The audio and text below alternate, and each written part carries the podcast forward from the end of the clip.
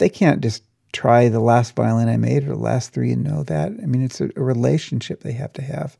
And it's a very personal relationship that string players have with their instrument. It's a really very intimate thing. This is also where they project their love. I mean, we project our love while we're making it, but then they project their love in that when they play it. And it's a very personal thing. And so to have and create an instrument with a person in that way, it's a collaboration where they have to get to know you.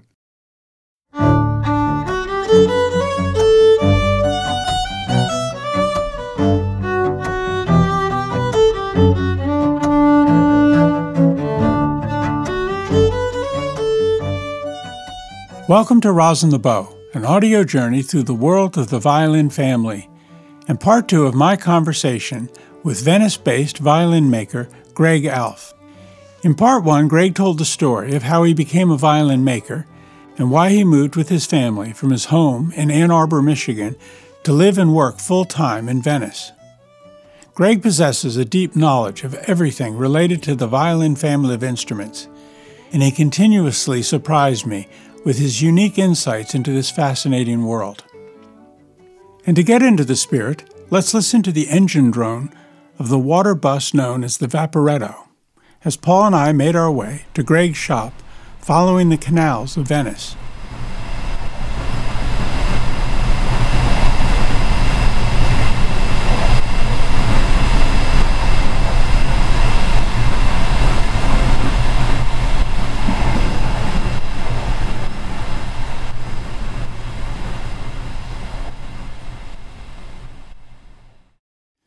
Paul and I were just down in Florence, and we were interviewing the Vittori family, violin makers. And Sophia Vittori told us that she gives names to each violin that she makes. She names them after the bridges of Venice. And I was wondering if you do that, if you name your violins. I did something like that when I was first starting violin making. In fact, I always wrote a poem inside my violins, and some of my earlier instruments, you'll see these handwritten things in there. I actually write in all of my instruments, but before it was dedications, often to a girlfriend. I think I did dedicate one to Europe when the EU was forming, and to watermelon patch where we stole a watermelon one day, so we dedicated it to the count that whose patch we had raided, and there were different reasons.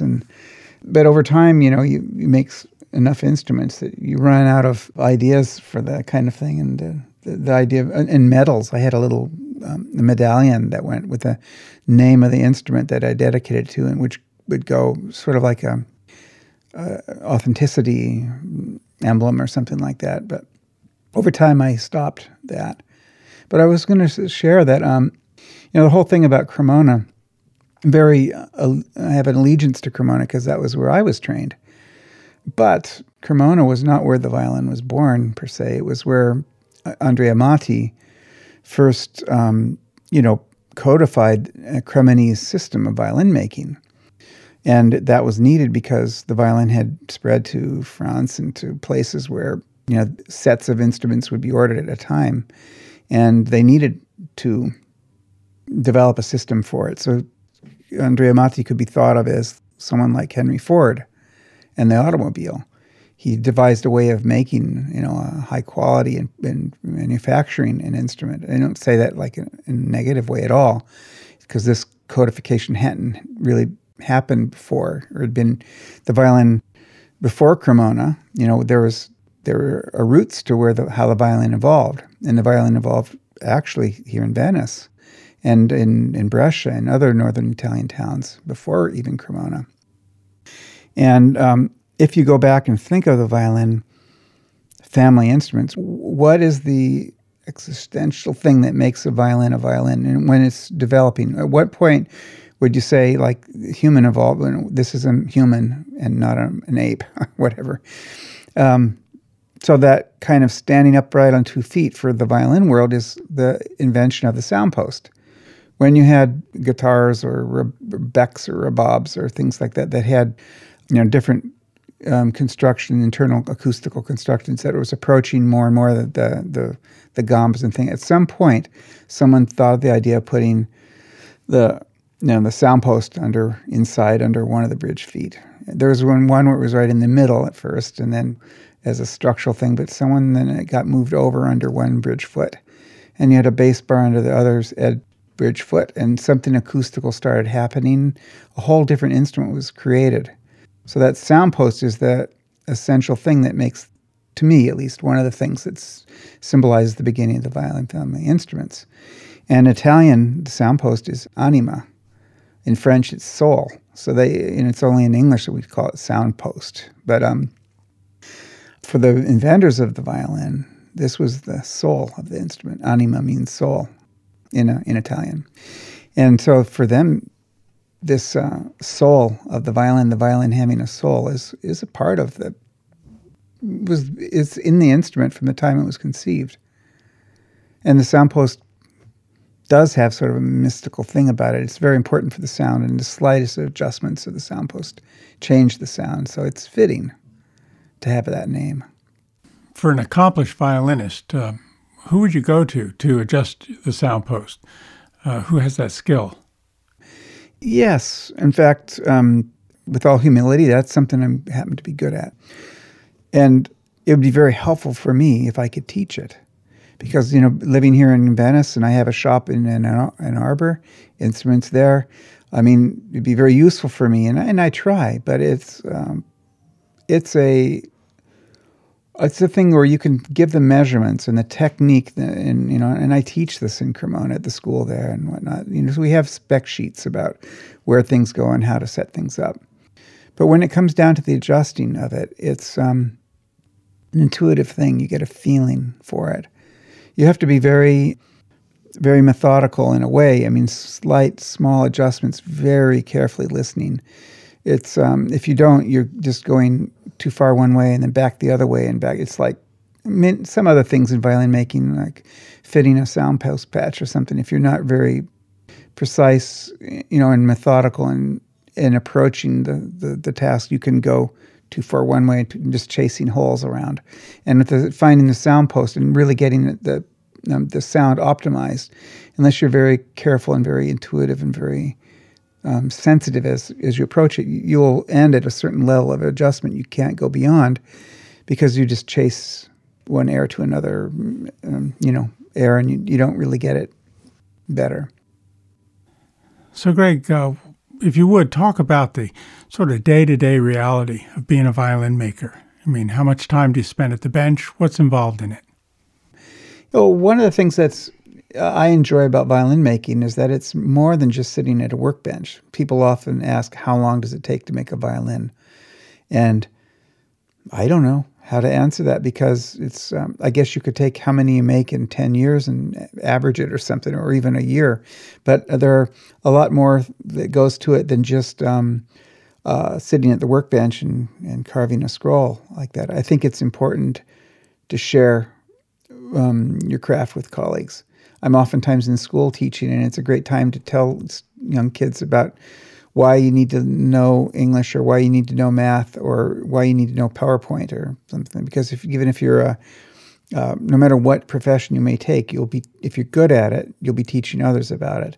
So that's a part of my job that takes time. And varnish experiments takes time, and continuing education takes time.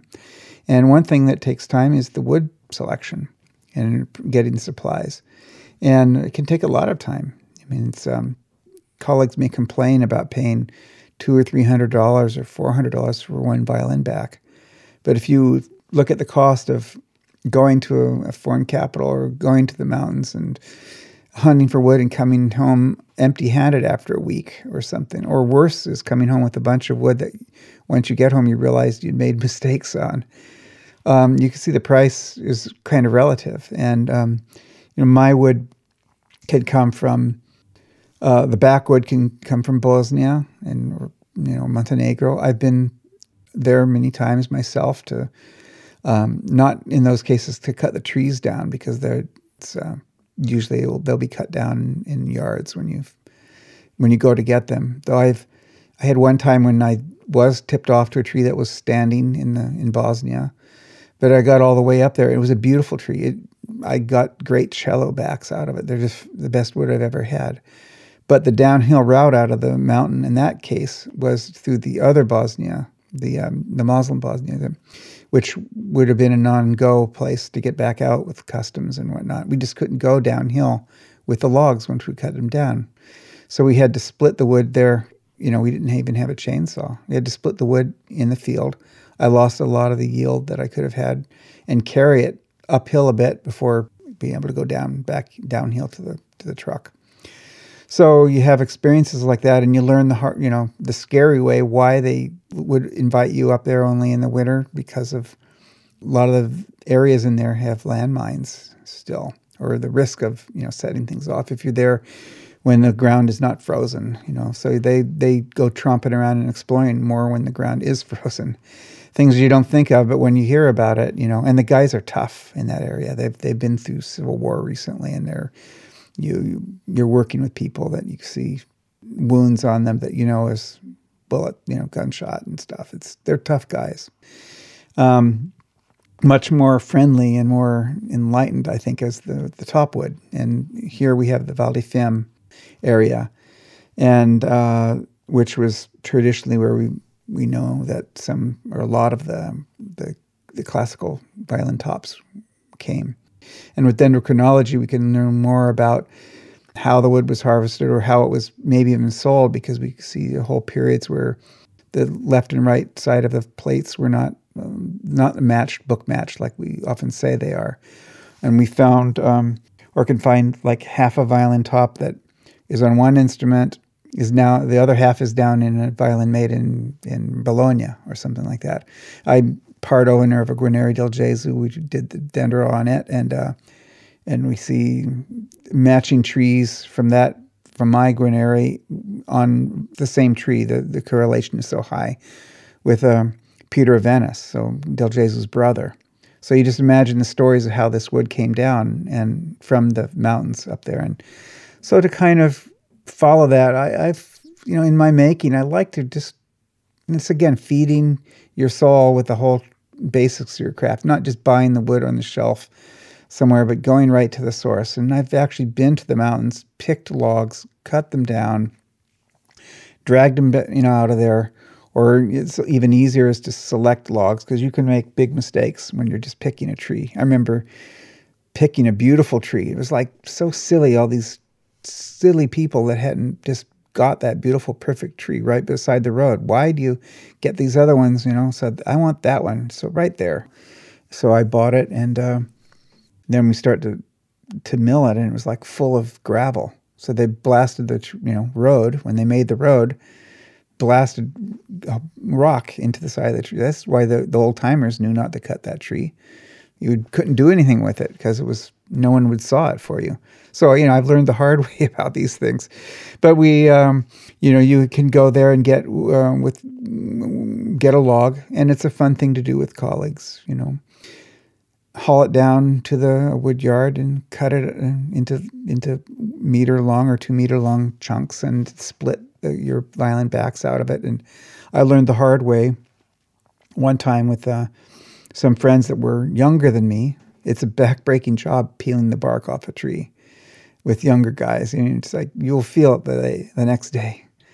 But it gives you a real respect for the tree, for the wood, and for even the wood masters that are preparing wood for us, because you can take a whole tree, a whole log, and 1,000 or 2,000 pieces of wood and come home with 50 tops or 30 tops. There's such a large, when you start seeing the discard, the second grade pieces or third grade, you know, we want just the very best, perfect pieces.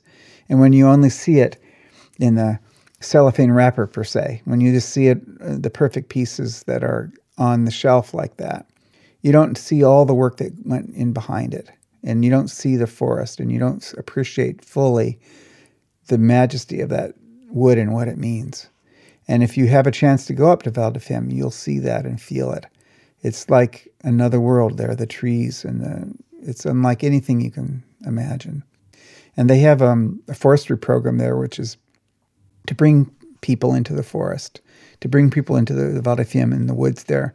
And they'll allow or encourage artists, musicians to adopt a tree sort of program where you walk into the field with friends, with audience that knows they're going to a concert, but it's not held in a concert hall or even a church. It's held right up in the mountains, and the artist will walk around in the forest and get a feeling, a toning with the trees till they find one that seems to be their totem tree, their spirit, and select that tree, and it'll be marked for them and saved for them with a plaque put on the tree, and then sit down there or stand there and play a concert in front of that tree right in the forest with everybody else sitting and appreciating. It's a very unique way to hear and perceive the connection between the living, growing entity, you know, in nature and the musical instrument that it eventually will become. And for me, it makes the whole connection. I love it. It's a thing that I hardly recommend for string players and for violin makers both, to go back and see that whole connection with nature and where our instruments come from, where our inspiration comes from. And the sunlight in the forest. The light filters down through the green leaves. It's like the light coming in through the stained glass window of a cathedral or something. Some of the valleys and the areas that are there, it's just beautiful. The energy and spirit there is precious. Let's listen now to Marian Tanau with the Detroit Symphony Orchestra perform a portion of the Sonata for Violin and Piano by Paul Paray on a violin made by Greg Alf on a Guarneri model.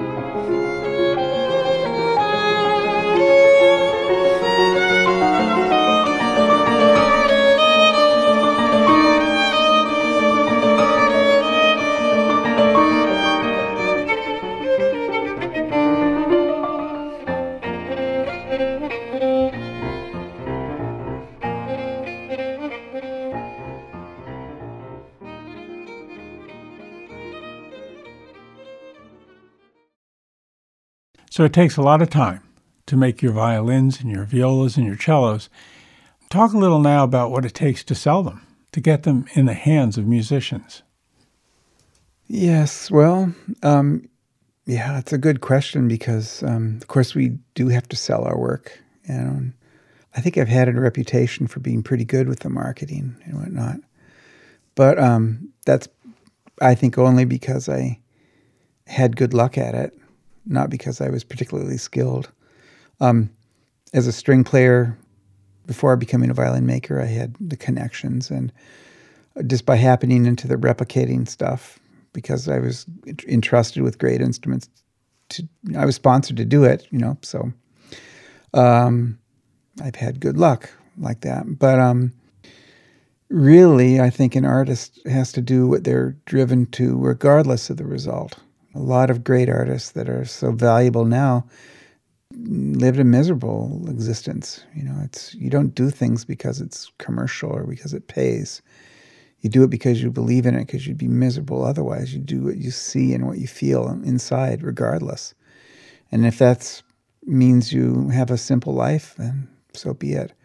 And if you really are authentic like that and you're showing who you are because of it, I think then you will succeed. You know, people will see some interest in your work. There's a poem that I love is about a man who's lost his wife. I forget whether it's his wife or the wife has lost the husband. But they go up to their mountain house, summer vacation place, and with delight notice a shirt that's hanging on a nail there from their beloved departed spouse. And with great joy and anticipation, they pick this shirt up and they press it to their face to smell the scent of their loved one. And with great sadness, realize that it had been freshly washed. It wasn't a used shirt. There's something about that that's touching to me because it's like, it's a kind of a weird poem, but I mean, it sort of shows me something about our work. We have to be willing to show ourselves. We have to show who we are in our work and be real about it. People don't go to a racetrack to see cars going carefully at 15 miles an hour around the track, 2 inches from the guardrail without hitting it. They go there to see them going 200 miles around the guardrail, 2 inches, and sometimes hitting it like that. They want to see skill, and they want to see abandon in the work. The violins that are most sought after are often the more rustic or the more wild ones like that show that kind of personality. And you don't get respect by being careful. You have to be who you are like that, and then it'll follow to that if you're doing something that's valid. I like how you put that. I agree with that. And but there's another question that you probably have to deal with, and that's making your instruments affordable for certain musicians. What do you think about that? Well, sure. Where to begin? It's like on the one hand, the violins are a very expensive. I mean, it's of the whole string orchestra, probably the most expensive instrument in the orchestra, except perhaps a grand piano if they've got one on the stage. But so it is time-consuming. The traditional violin is an expensive instrument to make, and yet if you're working with even any kind of professional level string player, they'll have the money to support it. I mean, even a taxi cab driver, will have to pay the medallion on their cab is $30,000 a year plus the cost of the car, and the depreciation of the car, and so a violin is only a part of that, and it goes up in value each year. So the professional players will have the money. It's more of a challenge on our part to make an instrument that can serve them. To make it. To do whatever it takes to make an instrument that will meet their needs. That's the challenge.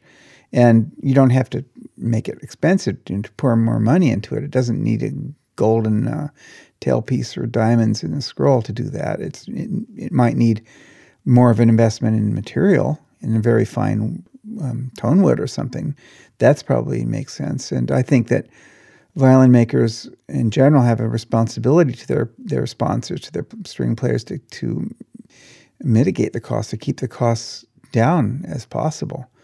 I mean, for that reason, it is justified to have a secretary, or justified to have to look at the elements of running your violin making business in a way that makes it as affordable as possible, like that. There's nothing wrong with that. And there's a misconception, I think, of the violin maker being the lone wolf out there that, like a mad artist or something that had no school or apprentices behind them. And in reality, the traditional shops like Stradivari's and Guarneri's like that was a whole team of workers working together, making a product. It was an artisanal thing. But so even though the professional players are able to spend, to afford to support our craft, I think they see part of the product they're getting actually the belonging to contemporary art. It's sort of like commissioning a violin concerto or a piece of art. They enjoy that relationship with the living arts today. And I've had instruments sponsored by foundations. I just delivered a viola to the Royal Academy of Music in London. And the Maestro Foundation has an instrument, the Amati Foundation. I have instruments that are sponsored by institutions for the use of players. But I think the most satisfying commissions that I have are for players. And it's more than the paradigm of looking at something I've made and then judging whether it's for them or not, sort of where the violin itself is on trial, a trial consignment, a trial instrument, you know, like that. I think it's more the relationship that I want people to try out. I want them to get to know me, get to know my work, and I want to feel a connection with that string player. And when we quell with each other like that, then I'm able to really do my best work with them. And the way I explain it is like, if you go to a great tailor to have a suit made for you, I mean a really top tailor, you don't go to them because they're going to use expensive cloth and sew accurately straight lines like that. You go for the style. You go because they're going to make you look fabulous. That's what you want when you go to a named tailor like that.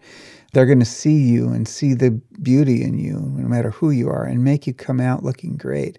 And that's my job when I'm working with a concert artist or with an orchestral musician, whoever, is to see the potential and see how they play and help them sound great, help them come out sounding great. And that's something that they can't just try the last violin I made or the last three and know that. I mean, it's a relationship they have to have.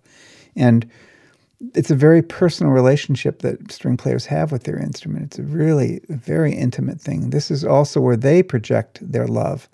I mean, we project our love while we're making it, but then they project their love in that when they play it. And it's a very personal thing. And so to create an instrument with a person in that way, it's a collaboration where they have to get to know you. And there have been times in my life where I had worked more on commission, where I'd have years of back orders and like that. I just don't feel that serves the process. It's not dignified to the process, really. It's, first of all, a sign of bad business, because if you were marketing, if you had a 5-year waiting list, you should change your price a little bit. But it also doesn't serve the string player to have to wait 5 years for their instrument. And it's not really the way... like a great chef, you know, wouldn't have 5 years worth of hamburgers on the line, you know, orders to make put something together. You would be working on creating new and original things and leading more. And as a violin maker, if I had 5 years every time I made something before it would be I'd be told 5 years ahead of time what I was going to do. It's not the ultimate expression of being a creative person. So I find it much more exciting to have relationships with people that are into my work and into what I'm doing, and I get to know them and a feeling for them, and then it occurs to me a piece of wood that I have and a model and an idea, and I build something for them. And so it's more the trial is the trial of the relationship and getting to know each other. Once they're comfortable with that, then you can create something for them. A violinist needs to have a commitment to their instrument. It's a relationship that they have with it. And you could never, get married if you're keeping a back door to the relationship. You need to have a commitment to the relationship, and that you can't just commit to a relationship that was poorly chosen.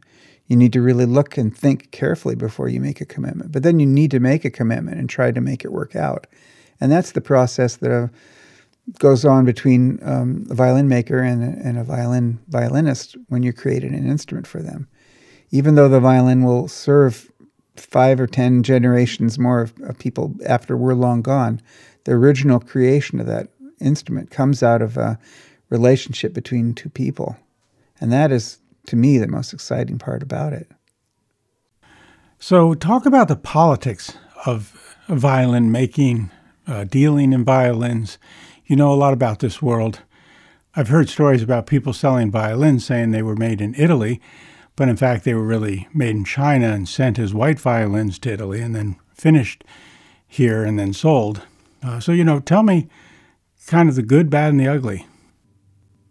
Yeah, that's certainly a can of worms. That's that exists, you know, doesn't affect me. But it's the argument, I think, for working, for making your work as the highest level as you can. If you are in the media, if you're going to be a mediocre maker, you're going to be competing with the best factories, and it gets to be a race to the bottom. And there are makers, of course, that have, you know, not endeavored to do their best to make their business model that of making the best instrument you could, and they suffer because a lot of the lower end ones are getting better and better, and so. But you know, my experience was a little bit different. I graduated from Cremona, and soon became made a reputation for making replicas of old ones. So I would get an original Stradivari in and copy it, and sometimes it would need a bass bar or some kind of, you know, so I'd have a chance to really study it well or set up or whatnot. And so I'd make even some replicas of it. So I'd really sort of continued my education by studying as closely. Closest thing I could to be studying with the Stradivari himself would be to study his work.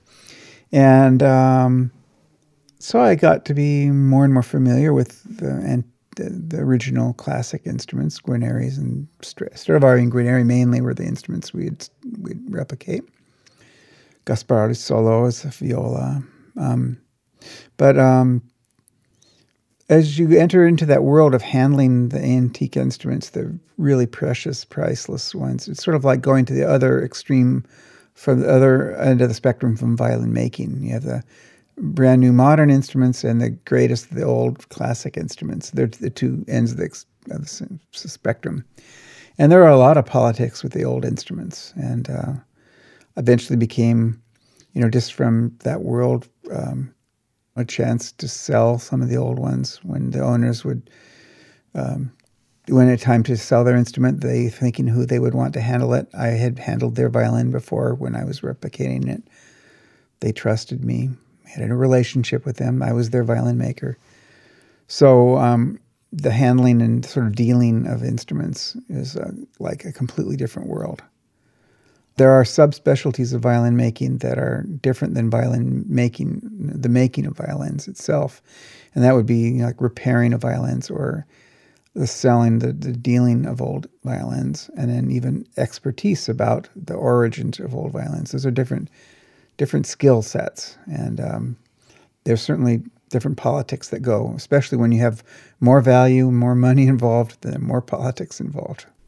Is there one incident you could tell us about where you learned a lesson or you saw something, the way this whole system works? I know that's difficult because you know these people and maybe you don't want to use names, but what could you tell us? Let me see. You know, yeah, I mean, and a lot of discretion is involved. And, you know, I mean, I think that, you know, the extent that I've been successful in the world. I mean, I have an open door with most shops and dealers and like that. I have friendships with them, and I'm the American delegate for the Entente.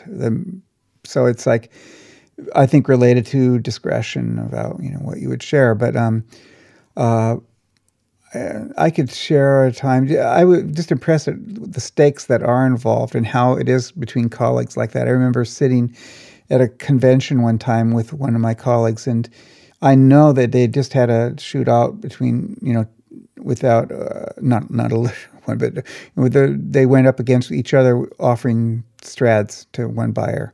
So they had both offered instruments like that, and one had prevailed over the other by alerting customs in New York or wherever the guy was coming in, his colleague was coming in with an instrument, that this someone was arriving with a rare violin coming through customs at this time, and he was stopped. The guy was stopped, and so he wasn't able to be at the showing of this at the playoff like that between the two instruments. So the other guy won, and just about the time when I'd heard that story and sort of not a complaining, but you know, like that.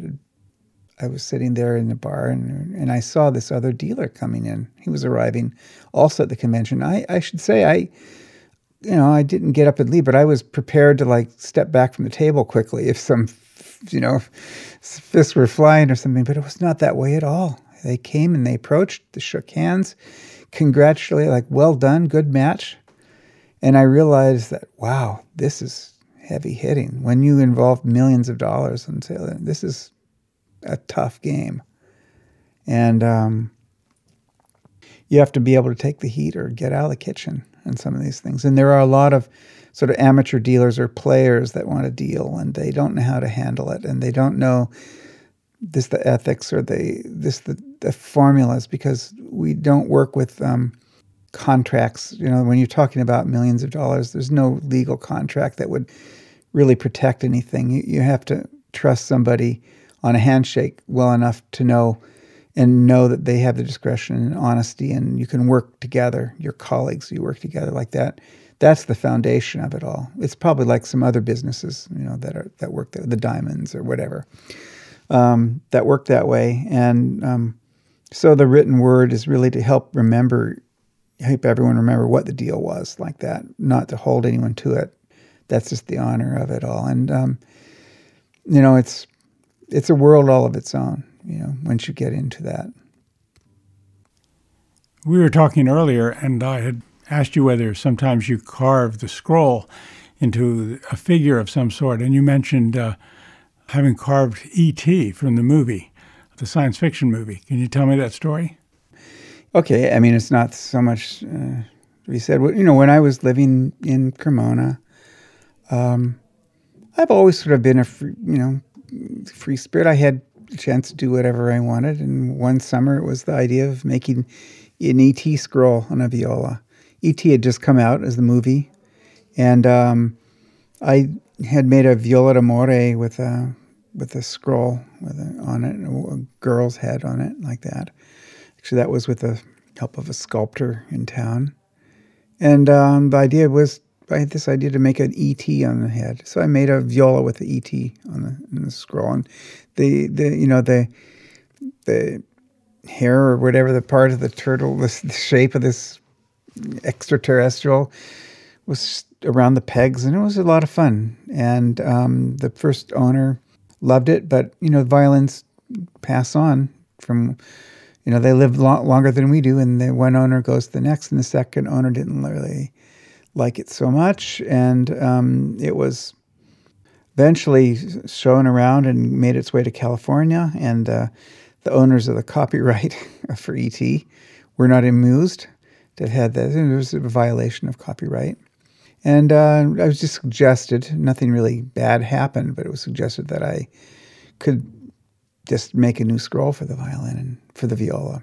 And I did. And so the E.T. head hangs now in my studio back in Ann Arbor. And someday I hope that I may get a commission to put that E.T. on another viola. It's all there waiting, but for the time being, it was sort of cooling down period, I think, to just get it off of there and, you know, let it be. Talk a little, if you can, Greg, about the difference between being a custom violin maker, which is what you are, an independent, and violins being made in factories, and kind of what's the interplay between those two different worlds. Right. Well, I think it's important for modern violin makers to know what they're up against in the world today. And it was a little bit different 30 years ago or 40 years ago now almost. I can't believe so much time has gone by when I started. But a replica or a copy violin was very sought after. That was a good marketing thing to do a copy of an old violin. But that is changing a lot, and it's changing because the factories are getting a lot better at doing that kind of copy stuff. And that is, in turn, being affected by the changing techniques of science and the things that are available to violin manufacturers that wasn't available before. So a lot more information out there about what an original old instrument is. When I first started making violins, even knowing the outlines of an instrument or the shapes of an F-hole wasn't like a trade secret, but it was hard to get. Even you couldn't just get a book, or you'd have to have the real instruments underhand, and that was not easy. So today there's a lot more exchange of information that's out there. We have programs like at Oberlin where we've studied together, and there's a real spirit of openness, of sharing our secrets, of sharing our techniques with each other. And this information is available to everybody in the world. And science provides us with like CAT scanning of instruments where you have, all the dimensional information that's accurate to a wavelength of light. And that NC data can be transformed into the digital data can be transferred into numeric controlled things to run routers, and you can make the shapes, all the three-dimensional shapes of a violin can be reproduced very precisely and milled into pieces of wood. And in a factory setting like in China where you have, and not just China, but where you have low cost but highly skilled labor, they're no longer just creating, instruments at a low cost, but really assembling machine-made ones at a low cost. And some of the skill level is not so low at all, because you can see workers that were, there's a high level of a selection process, a large group, a body of trade, of potential workers that are selected from schools for their natural abilities in the arts or in woodworking, selection tests that are given to find candidates for the specialized schools. You can have, hundreds of thousands of people tested, selected and screened for participation in a school. And then from them, the best 3,000 could be selected for 300 positions in a university, and of those 30 graduate. And by the time you get to a factory that's set up somewhere, they're very high level workers, and you go and see them working. You're shocked by this, the technical skill they have. They may not even know what the part they're making fits, how it fits into the finished instrument. They've just been doing that thing, and they get very good at it. And you talk with them. I've had a chance, as a judge in China and traveling there to speak with workers in that position through a translator. But you'll be surprised, they'll just come out, I've been making this part for 20 years. It's not that it's just been overnight. They've been making the instruments, and a very specialized, high-skilled person doing it repeatedly for a long period of time. So they get very good at what they're doing, and they're getting better and better information. So it's an old paradigm, and we can't sort of just follow that thing that used to work at one point. And, at Oberlin, we had that experience of replicating the Betts Stradivari with that kind of, it was the concept had been, if we take all the mechanical parts, just the three-dimensional parts out of the way, so we could, 5 different makers can make a violin starting with the same foundation, with the same wood pieces like that. Everything that remains would be the personality. It'd be the character. There's other things that we normally don't think of, because we can get lost just thinking that a great violin is sharp corners, accurate points, things that now could be done by a machine. So if it's not that, what is it? Where the spirit and the real skill comes through. And in fact, you can take and make 5 parts and put them together by 5 different makers, and the parts were all exactly alike, and you'll have 5 different instruments that come out at the end. So it's like the personality of the maker is transmitted even past just the simple three-dimensional part into the small decisions that you make along the way as you work. And it has to be, because if it was only that the base three-dimensional parts, the things that they're doing now by machine and by assembly, like that, our field would be gone. There would be nothing more. And of course, there is a lot more. And that is the thing that string players love when they see an old instrument. They love to pick it up and to look at it and to hold it, because something else is being communicated. And so I'm very happy that we could study and have that experience with the Betts, and we're doing it now with the Guarneri in the next years. But because I think, and hopefully it will get us beyond that point where we're studying so much the little intricacies of the old violin makers of the past, which are important from an expertise point of view for identifying and authenticating an original old violin. But to get lost on it too much would be like painters getting lost in the authentication techniques of a Rembrandt or certain painters like that, and trying to just getting stuck in that in their own work, instead of really going off on their own, taking more risks and being, you know, well schooled, but then being more creative in their own way. I did a program like 10 years ago called the Amiata Summit, and it was in Tuscany, and we got 8 great violin makers together, the best in the world that I could, you know, find for this type of meeting. 8 good string players together, concert artists, concert masters, great teachers, and a team of 8, a creative team we called it. So an industrial design expert, a marketing expert, a historian, so 8 people to support us. And we had 2 weeks together. It was all paid for by grants that I got together with the partner that helped me. And we discussed the future of violin making from this point of view, and, you know, where could we go from here? And all of us came up with the realization that it was like the future really was to put the personality forth, to put our hearts into the work, and you know, let the factories sort of take on that, the copying and the replica stuff that was so successful 20 years earlier. You know, when Joseph Curtin and I was doing it, and we weren't hardly the first ones or even the best ones, I think, in history. But it's not a paradigm that works now, I don't think. I guess one good thing about factory-made violins is that you can have really good instruments available now to beginning players. They're affordable, and they really have good tone. Absolutely. I mean, we have to be realistic. I mean, we have to offer the best product we can make at the best price. And even though I think it's also wise to invest more in an instrument if it gives a better quality or more you know, noble final product. But, you know, when you talk about beginning players, they need a better instrument. There's something very good about the commercial instruments and the quality, the increased quality that's taking place, because the violin is a hard instrument to learn how to play. And if you are fighting a poorly made instrument on top of it, you'll lose interest and go take up the trumpet or something, you know, like that.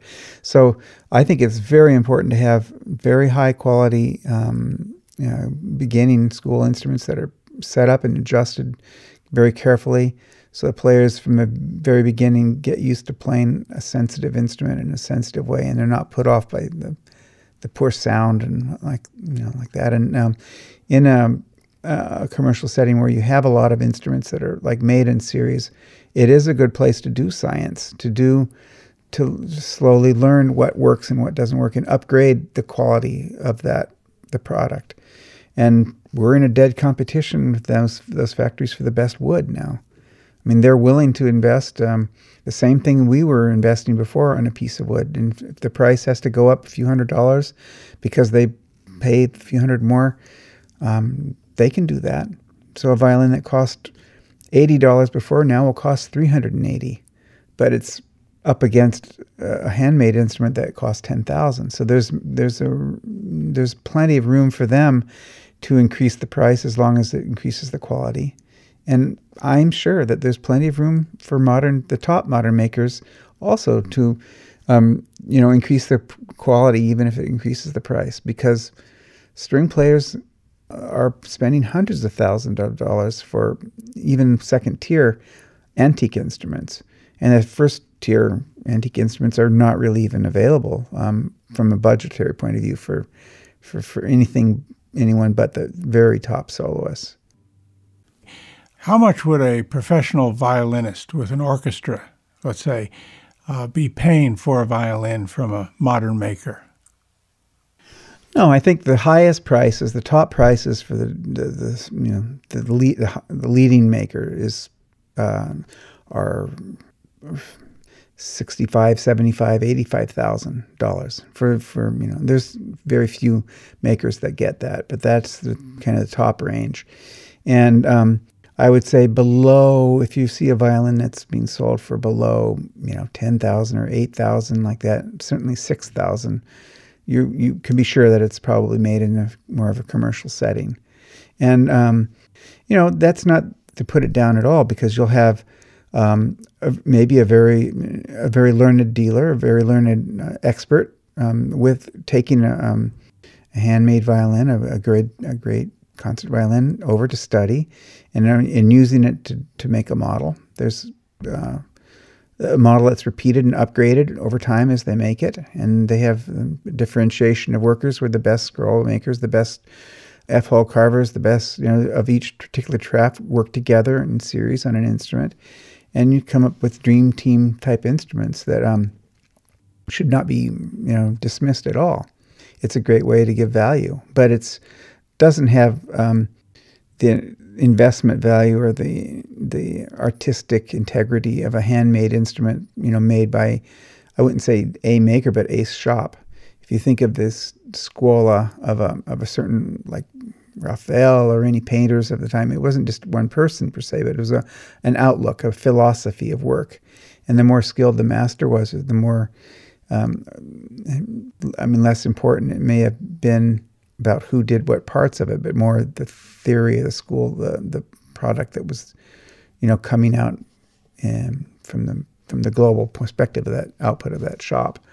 So there's something really important about that kind of making, that way of making a work of art, or that way of making even a violin, that you don't see when the personality of the individual person, the human value, is taken away, and it's sort of a commercial product on its own. But they're both there, and that I would say somewhere 6,000 to 8,000 is the sort of a murky area where there could be either way, and probably the center of the market, I would say, for good professional made instruments is $25,000 to $35,000 for the most serious violin makers that make their living making violins, rather than sort of dealing them or something, but the violin makers like that. Yeah.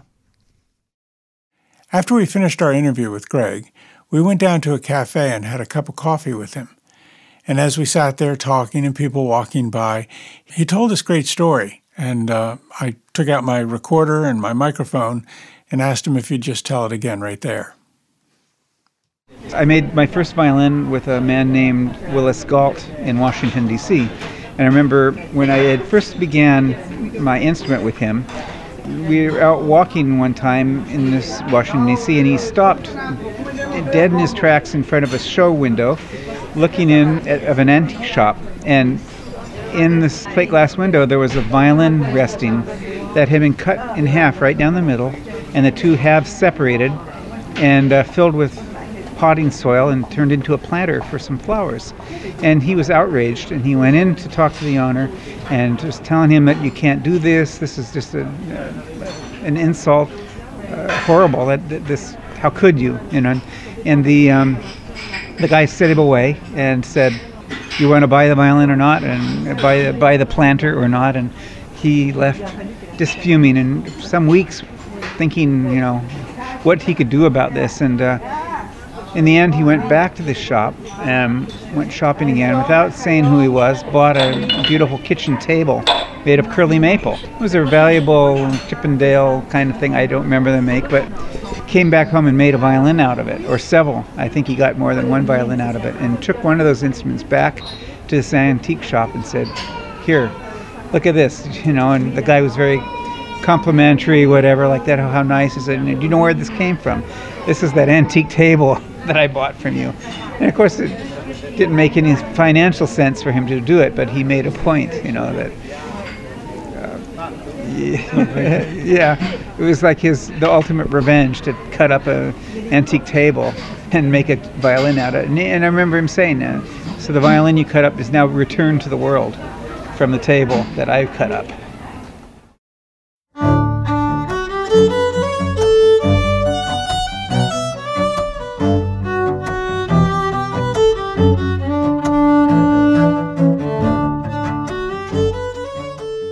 Thank you for listening to Rosin the Bow, an audio journey through the world of the violin family. Rosin the Bow is produced by Joe and Paula McHugh in the studios of the Raven Radio Theater.